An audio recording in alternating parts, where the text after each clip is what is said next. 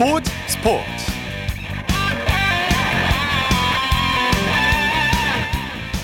여러분 안녕하십니까? 아나운서 이창진입니다. 이번 주말 유럽 프로축구 주요 리그가 개막해 개막 라운드를 갖고 있습니다. 손흥민 선수가 뛰고 있는 토트넘이 잠시 후 내일 새벽 0시 30분 잉글랜드 프리미어리그 개막전을 디펜딩 챔피언인 맨체스터 시티와 맞붙게 됩니다. 그리고 독일 분데스리가에서는 라이프치히의 황희찬 선수 그리고 프라이부르크의 정우영 선수, 마인츠의 이재성 선수가 출격하고요.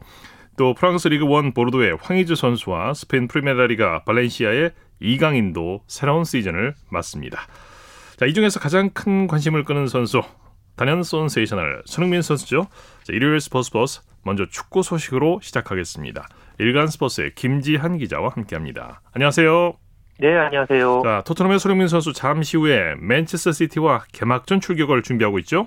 네, 어, 토트넘 홋스퍼와 맨체스터 시티가 어, 어떻게 보면 잠시 후죠.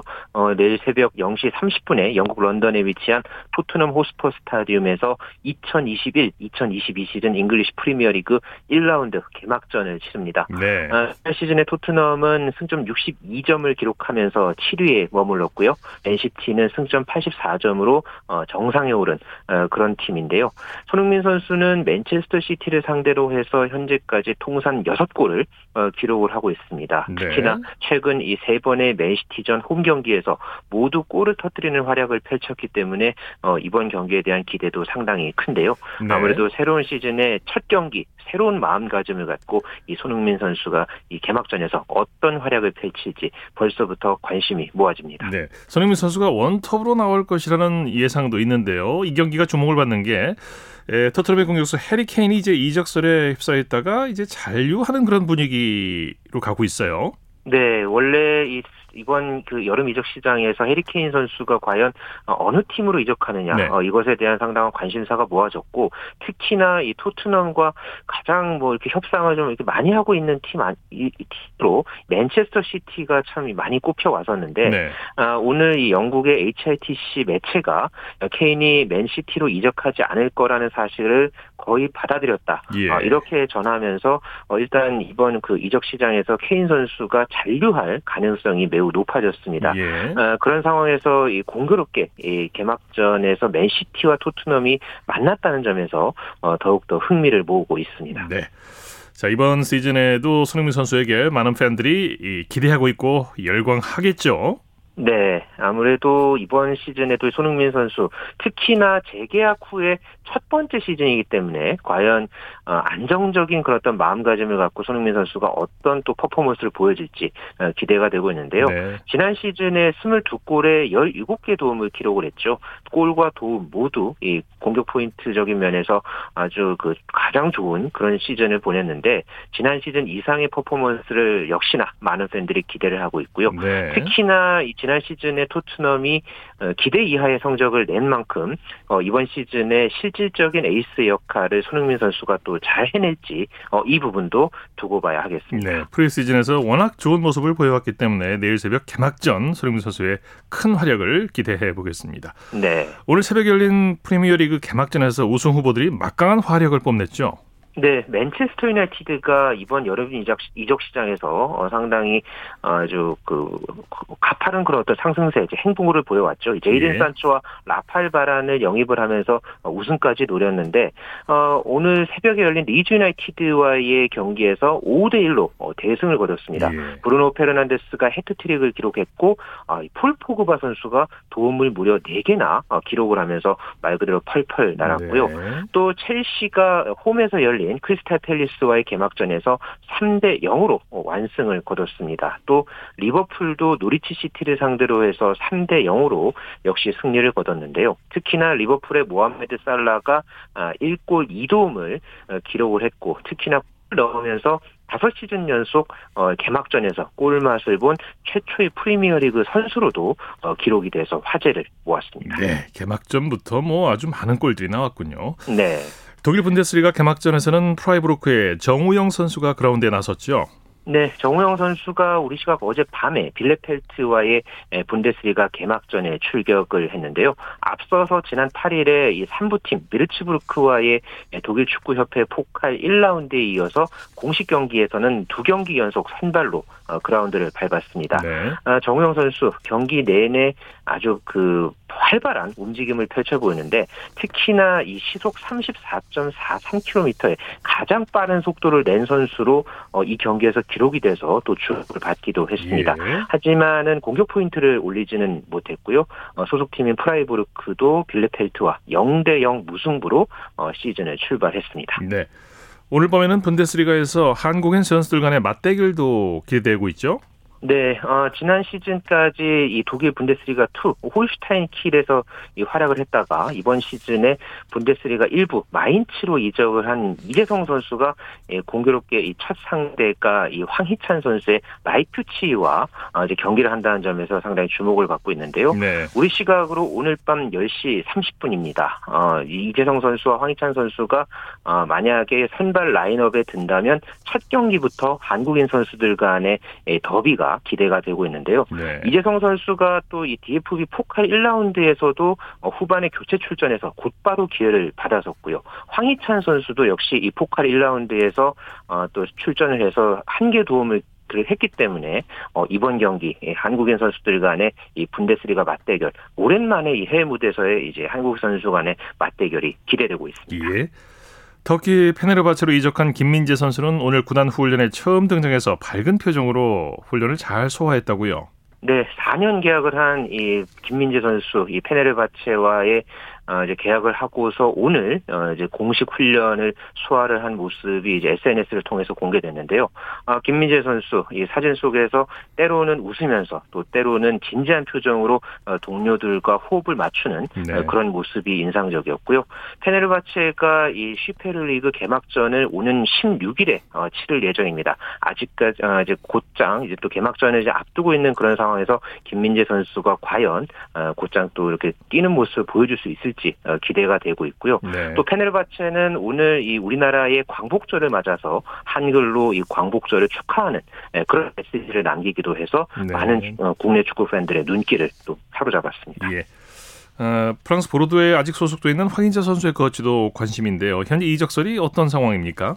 네, 이번 이적 시장에서 황희조 선수가 과연 어느 팀으로 갈지 이 부분이 상당히 또 좀 주목을 받고 있는데요. 예. 뭐 그런 상황에서 오늘 독일의 이 푸스발 트랜스퍼가 어, 현재 황의조에 대해서 독일 볼프스부르크 그리고 잉글랜드의 사우스햄튼이 관심을 갖고 있다 아, 이렇게 전했습니다. 네. 또 뭐 볼프스부르크나 사우스햄튼 과거에도 우리나라 선수가 뛰었던 그런 팀이기도 하고 두 무대 다 한국 선수들이 활약을 하고 있기 때문에 과연 황의조 선수가 이 팀에 가게 된다면은 또또 어, 또 다른 한국인 선수 더비에 대한 또 그런 기대감도 커지고 있습니다. 네.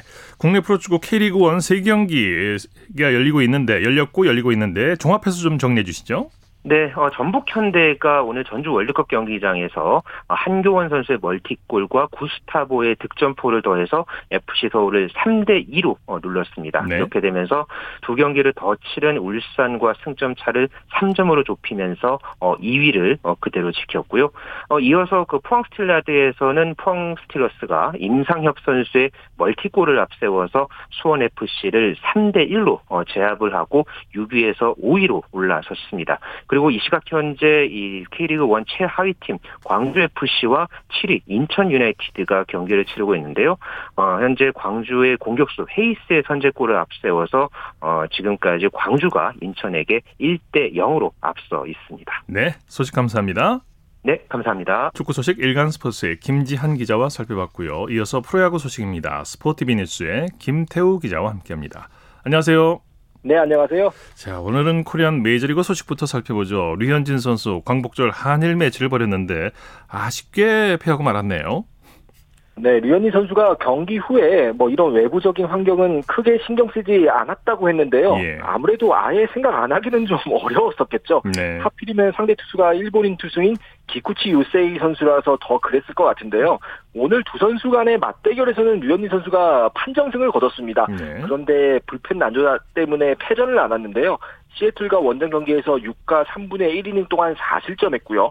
경기 초반에 홈런 하나를 맞은 것을 빼면 정말 무난하게 흘러갔는데 네. 결국 7회 고비를 류현진 선수도 그렇고 동료도 넘기지 못했습니다. 예. 인터뷰에서 좀 아쉬움을 윤진 선수가 나타냈는데 본인은 힘이 남아 있었다 이런 얘기를 했어요.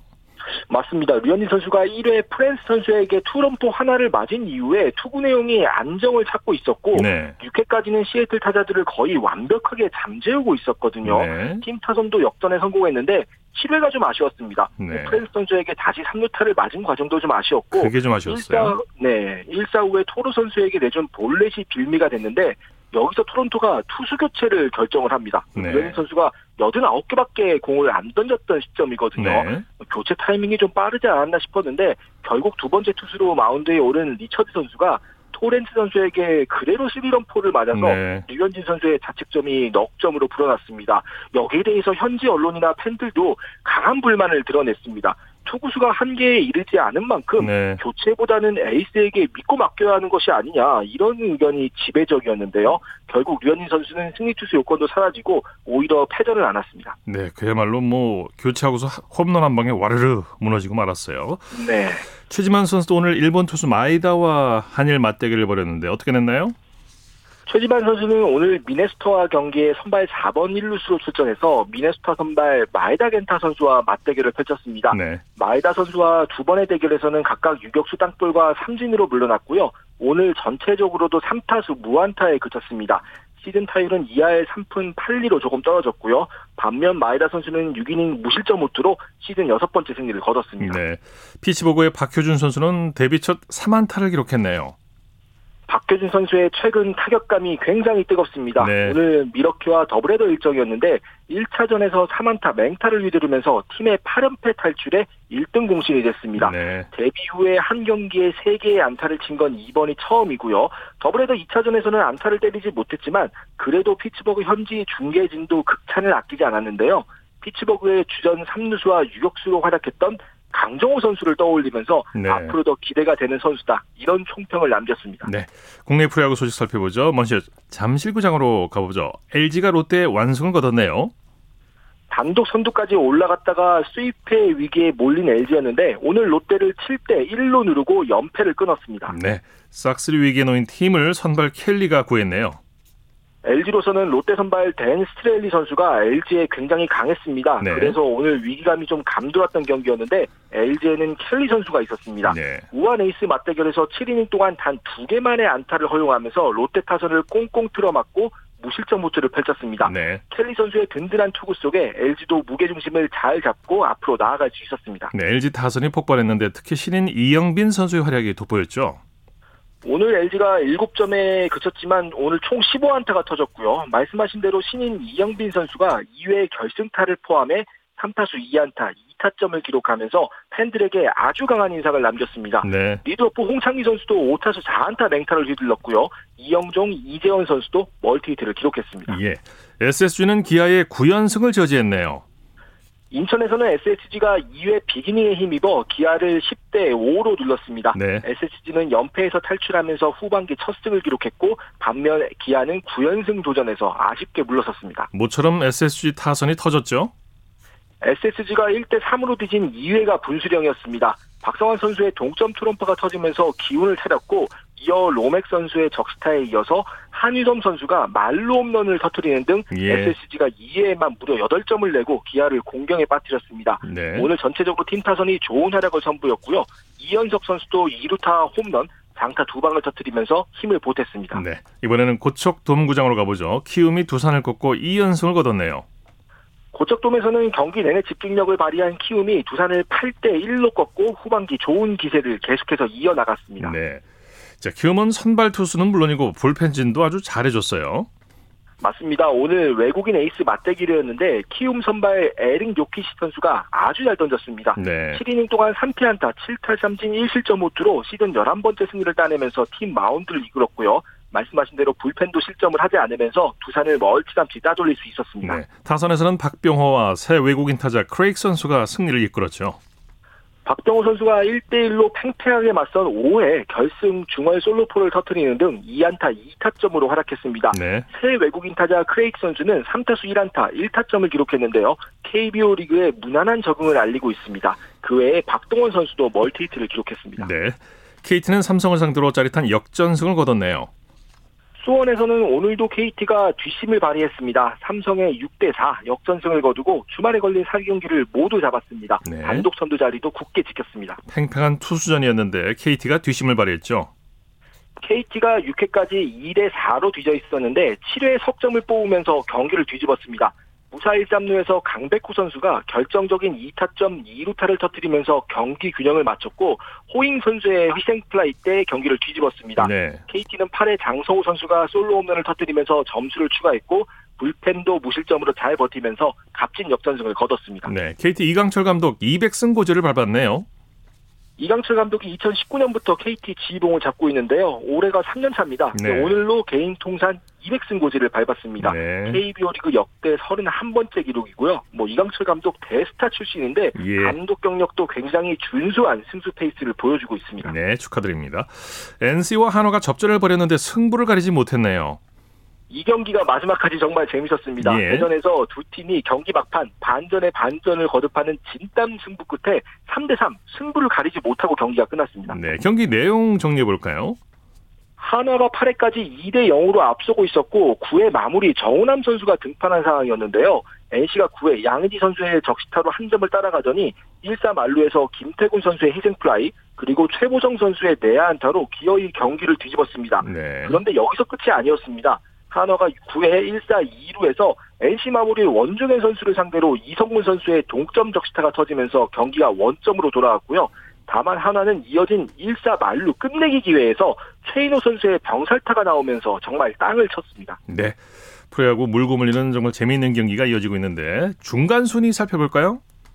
선두 KT, 2위 LG가 달리고 있고요. 이제 3위부터가 좀 흥미롭습니다. 3위 삼성, 4위 키움, 5위 SSG, 6위 NC까지 3위부터 6위까지의 승차가 단 3경기에 불과합니다. 아마 다음 주에도 고지전이 계속 이어질 것으로 보이고요. 네. 두산이 7위, 롯데가 8위, 기아가 9위, 한화 10위의 순위는 일단 계속 유지되고 있습니다. 네, 소식 감사합니다. 네, 감사합니다. 프리야구 소식 스포티비 뉴스의 김태우 기자와 함께했습니다.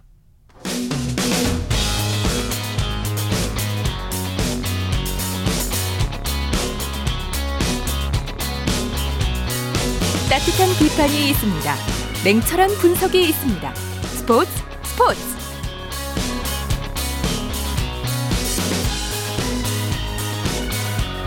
일요일 스포츠 스포츠 생방송으로 함께하고 계십니다. 9시 38분 지나고 있습니다.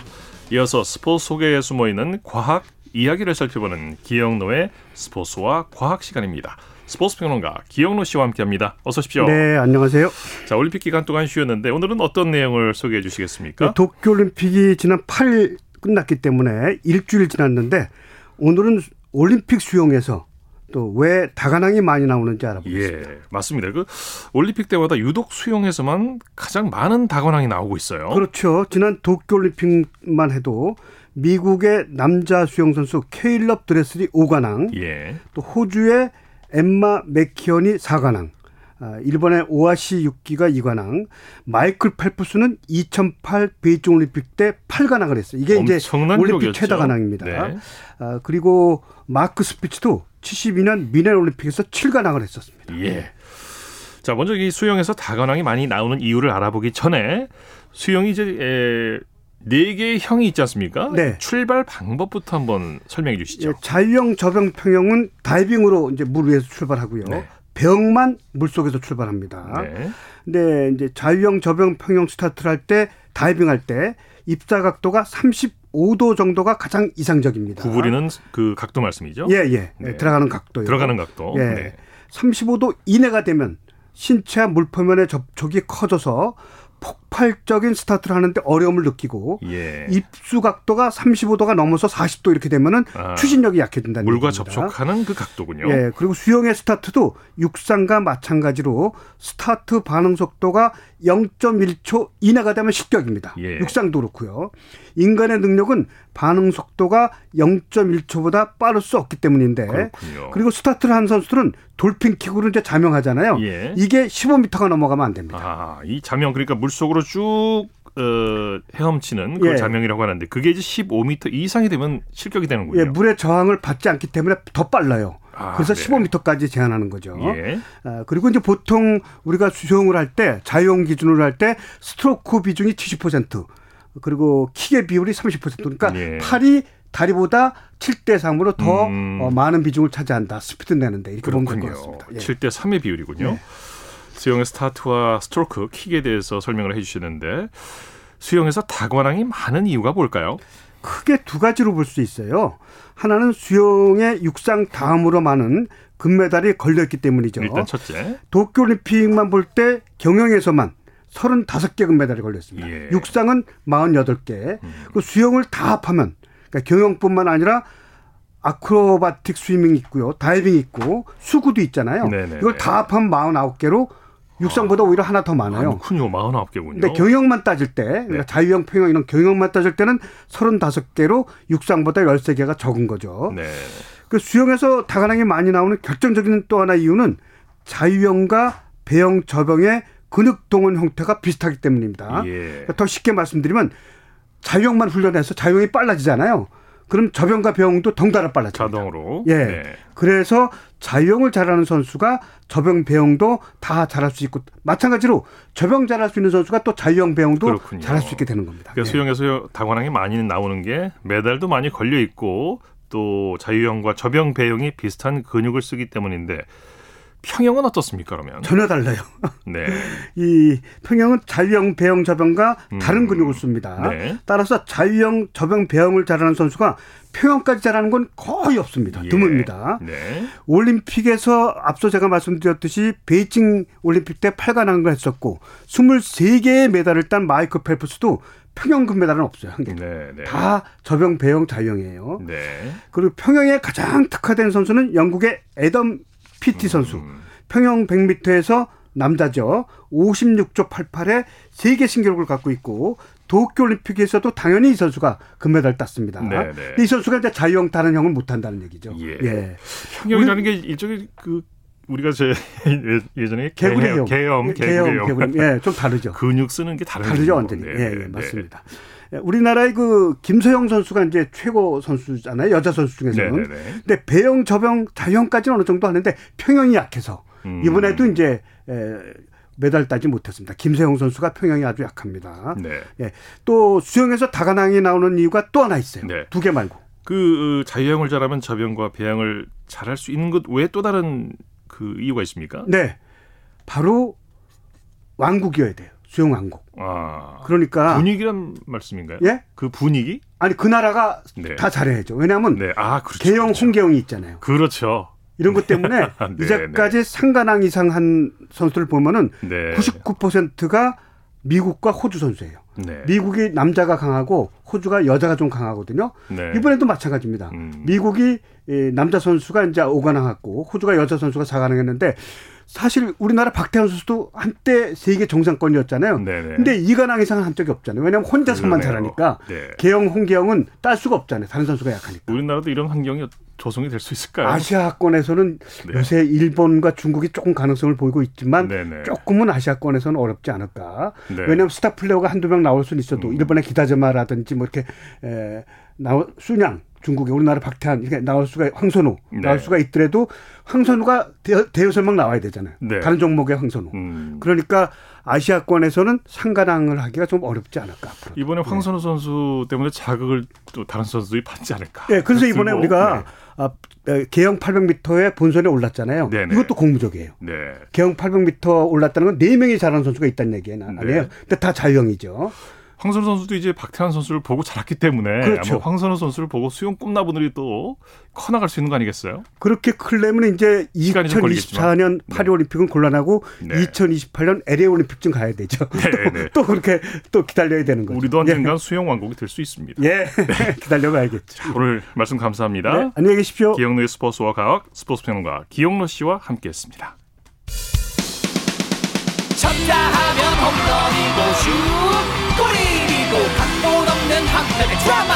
그것이 바로 그것이 바로 손에 잡힌 우승 트로피. 목에 걸린 그 배달. 너와 내가 하나 되는 그것이 바로 그것이 바로 그것이 바로 꿈꾸던 스포츠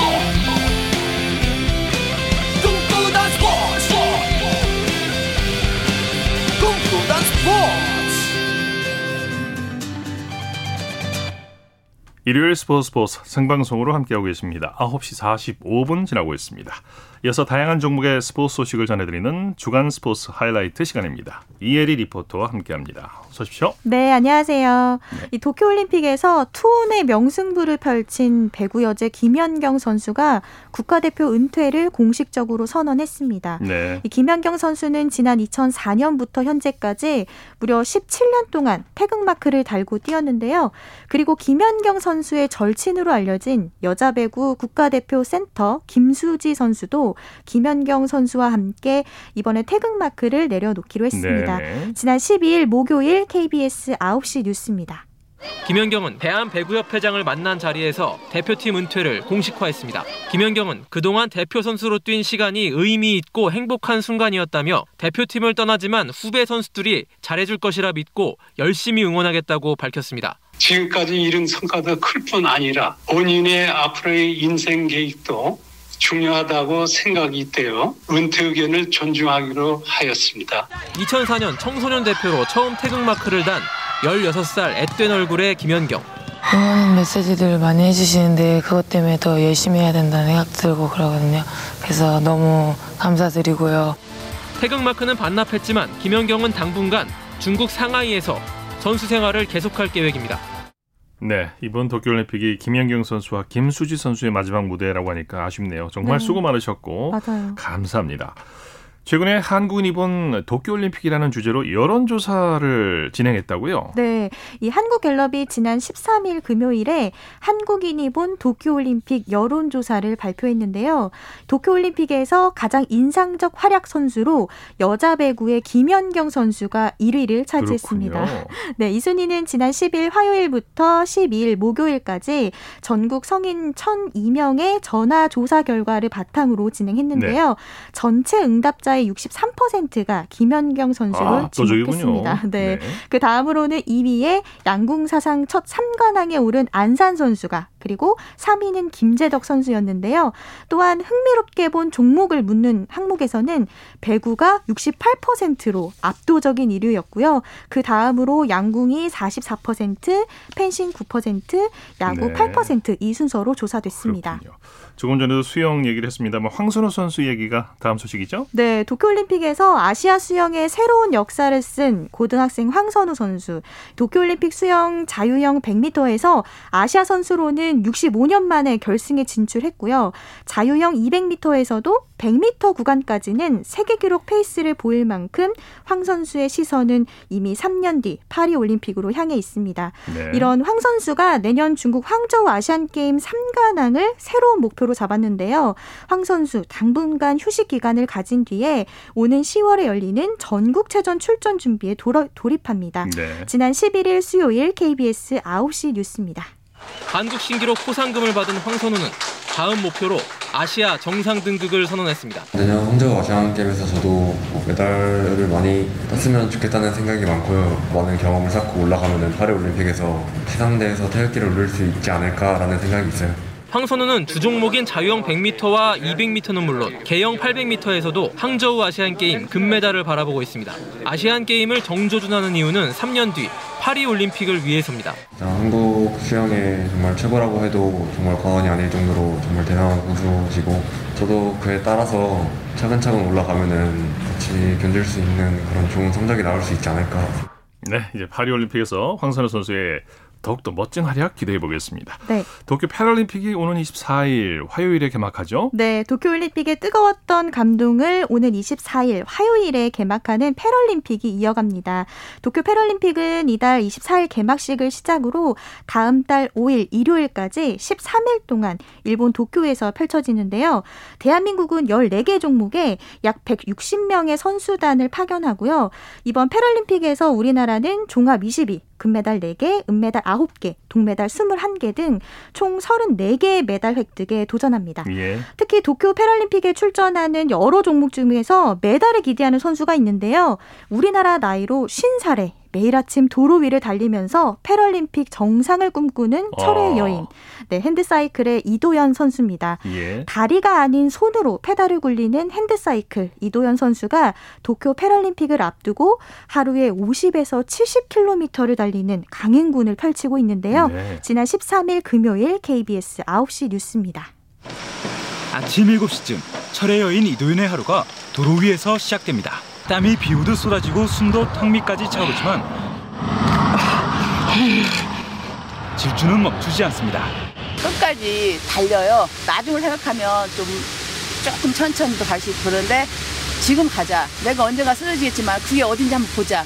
그런 마음으로요. 30년 전 추락사고로 하반신에 마비가 온 이도연. 이후 세 딸의 어머니로 육아에 전념하다 장애인 스포츠를 접한 뒤 도전의 상징과 같은 스타가 됐습니다. 2016년 리우대회에서 핸드사이클 은메달을 따냈고 평창 동계 패럴림픽에선 노르딕 스키 선수로 변신해 동하계 올림픽을 모두 경험했습니다.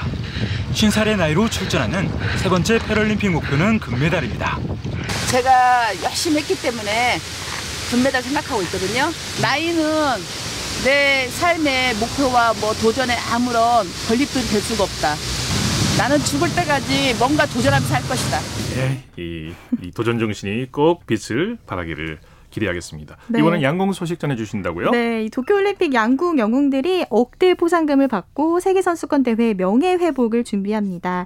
어, 태극 궁사들 여섯 명의 태국 궁사들 이달 중순부터 다시 치열한 경쟁의 세계로 돌아가는데요. 다음 달 19일부터 26일까지 미국 사우스 다코다주 양크턴에서 치러지는 2021년 세계 양궁 선수권 대회의 준비를 위해서 양궁 영웅들 이달 18일 수요일부터 20일 금요일 사이에 진천 선수촌에 입촌합니다. 네. 주간 스포츠 하이라이트 이혜리 리포터와 함께했습니다. 수고했습니다. 네, 고맙습니다.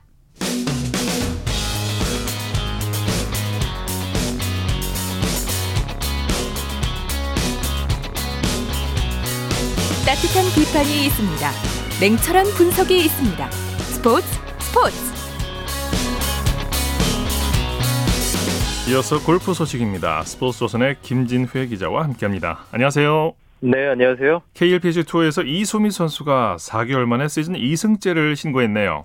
네, 이소미 선수는 15일 경기도 포천시의 대유 몽베르 컨트리 클럽에서 열린 대유 위니아 어, MBN 여자 오픈 최종 3라운드에서 보기 없이 이글 1개, 버디 6개를 잡아 8언더파 64타를 적어냈습니다. 네. 어, 최종 합계 15언더파 201타를 기록한 이소미 선수는 2위 임희정 선수를 두 타 차로 따돌리고 역전 우승을 차지했습니다. 네. 어, 지난 4월 사, 개막전 롯데 렌터카 여자 오픈에서 시즌 첫 우승을 거둔 이소미 선수는 4개월 만에 하반기 첫 대회에서 시즌 2승째를 수확했습니다. 네. 어, 우승 상금 1억 4, 4,400만 원을 챙긴 이소미 선수는 올 시즌 상금 4억 2,800여만 원으로 상금 순위 5위에서 4위로 한 계단 오를 전망입니다. 네. 마지막 라운드에서 치열한 선두 다툼이 펼쳐졌는데 경기 내용 자세히 들여다보죠. 네, 최종 라운드는 경기 중반까지 공동 선두가 4명이나 되는 어, 4명이나 되는 등 어, 승부를 예측할 수 없는 치열함이 이어졌는데요. 네네. 어, 세타차 공동 10위로 최종 라운드를 시작한 이소미 선수는 6번 홀부터 8번 홀까지 3연속 버디를 잡으며 어, 선두 추격에 힘찬 시동을 걸었습니다. 어, 이후 10, 11번 홀에서 버디를 추가했고 파5 14번 홀에서 두 번째 샷을 핀 4.6m 거리에 붙여 어, 이글을 잡아냈습니다. 네. 어, 이어 15번 홀과 16번 홀에서 연속 버디를 더해 선두로 치고 나갔습니다. 네. 어, 이후 경쟁자들의 추격이 소강 상태에 접어들었고 이소미 선수가 선두를 끝까지 유지하면서 치열했던 경쟁은 이소미 선수의 우승으로 막을 내렸습니다. 네. 이소미 선수가 우승 인터뷰에서 올림픽 출전 소망을 밝혔다고요? 네, 이소미 선수는 2021년 어, 도쿄올림픽 어, 여자 골프 경기를 보고 큰 자극을 받았다고 합니다. 어, 이소미 선수는 우승 인터뷰에서 커리어를 재설계할 정도였다고 말했습니다. 네, 네. 어, 태극 마크를 달고 올림픽 무대에서 뛰는 것을 버킷리스트에 추가한 것인데요. 어, 이소미 선수는 올림픽에 나서려면 세계 랭킹이 높아야 하는데 그러자면 세계 랭킹 포인트 배점이 높은 LPGA 투어 진출이 필수라고 전했습니다. 네. 자, 이번 대회에서는 시즌 7승 그리고 대회 3연패에 도전하던 박민지 선수가 규정을 착각해서 규정 타수보다 무려 다섯 달 더 치는 퀸투플 보기를 적어냈는데 아주 보기 드문 장면이었어요. 네, 퀸투플 보기는 아마추어 골퍼들에게 생소한 용어일 텐데요. 네. 어, 말씀하신 대로 규정 타수보다 다섯 타를 더 치게 되면 퀸투플 보기라고 합니다. 네. 어, 이걸 시즌 6승을 달성하고 있던 박민지 선수가 범했습니다. 어, 이번 대회 1라운드 파5 6번 홀에서 박민지 선수가 10타 만에 홀아웃했습니다. 네. 어, 박민지 선수는 투온을 노리다가 두 번째 샷을 페어웨이 왼쪽 숲 쪽으로 날렸습니다. 어, 이 상황에서 공을 찾을 수 없을 것으로 판단하고 잠정구를 쳤는데 이때 동반 선수에게 잠정구를 치겠다는 의사를 표시하지 않았습니다. 예. 어, 그래서 1벌타를 받았습니다. 그런데 원구 처음 티, 처음 친 티샷이 나무 아래에서 발견되면서 문제가 더 커졌습니다. 어, 박민지 선수는 잠정구라고 쳤던 공을 집어 들고 원구로 경기를 이어나갔습니다. 음. 하지만 잠정구를 치겠다는 뜻을 밝히지 않으면 원구를 찾아도 그 공은 더는 쳐서는 안 되기 때문에 네. 박민지 선수는 오구 플레이를 한 것입니다. 어, 오구 플레이는 두 벌타가 주어지는데요. 네. 어, 또 잠정구라고 친 공이 인플레이 상태인데 이 공을 집어들었기 때문에 또 1벌타가 부과됐습니다. 네. 어, 결국 4벌타를 받은 디펜딩 챔피언 박민지 선수는 탈락했습니다. 네. 이 quintuple 보기는 남자 대회에서도 나왔죠? 네, 김한별 선수도 KPGA 선수권 대회 3라운드에서 quintuple 보기를 범했는데요. 파5 13번 홀에서 두 차례 out of bounds를 범해 10타 만에 홀아웃했습니다. 예. 아, 대회 첫날 7, 7언더파로 두 개 대회 연속 우승에 도전했던 김한별 선수는 3라운드에서 4타를 잃어 최종 합계 2언더파로 공동 33위에 머물렀습니다. 네, 두 번 OB를 내면 참 어렵죠. 이 대회에서는 서요섭 선수가 2년 2개월 만에 정상에 올랐죠? 네, 서요섭 선수는 어 15일 경남 양산 A1 컨트리 클럽에서 열린 대회 최종 4라운드에서 3언더파 67타를 쳤습니다. 네. 최종 합계 18언더파 262타를 적어낸 서요섭 선수는 단독 2위 캐나다 국적 정선일 선수를 4타 차로 따돌리고 우승을 차지했습니다. 네. 네. 자, 소식 감사합니다. 네, 감사합니다. 골프 소식 스포츠 조선의 김진회 기자와 정리했습니다. 스포츠 스포츠 오늘 준비한 소식은 여기까지고요. 내일은 8시 30분부터 들으실 수 있습니다. 함께해 주신 여러분 고맙습니다. 지금까지 아나운서 이창진이었습니다. 스포츠 스포츠